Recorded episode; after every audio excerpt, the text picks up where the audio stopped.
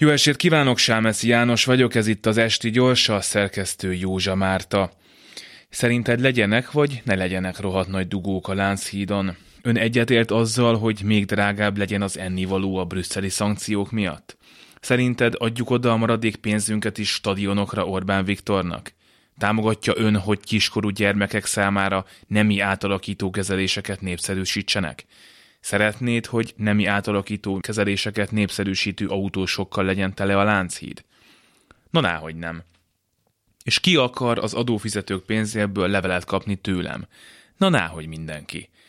Te szeretnéd, hogy holnaptól ne járjon a villamos, amivel nagymamát közlekedik? Ön akarja, hogy a Soros György által betelepített migránsok veszélyeztessék a nagymamája biztonságát? Ugye nem lenne jó, ha a gonosz Orbán, akire amúgy sosem szavaztál, a te pénzedet is úgy elvenné, mint a város pénzét?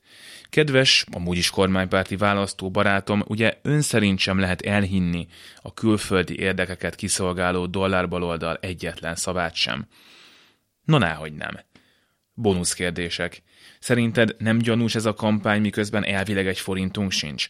Ön szerint nem lett volna sokkal olcsóbb és az emberek véleményének felmérése szempontjából sokkal hatékonyabb megoldás egy közvéleménykutatás ezekről a kérdésekről?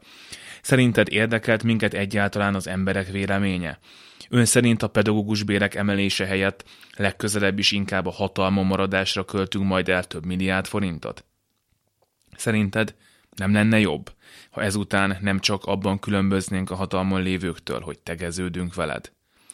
A bónusz kérdéseket ön szerint is a Soros Gyurcsány tandem csempészte a konzultációba? 97 százalék, hogy igen.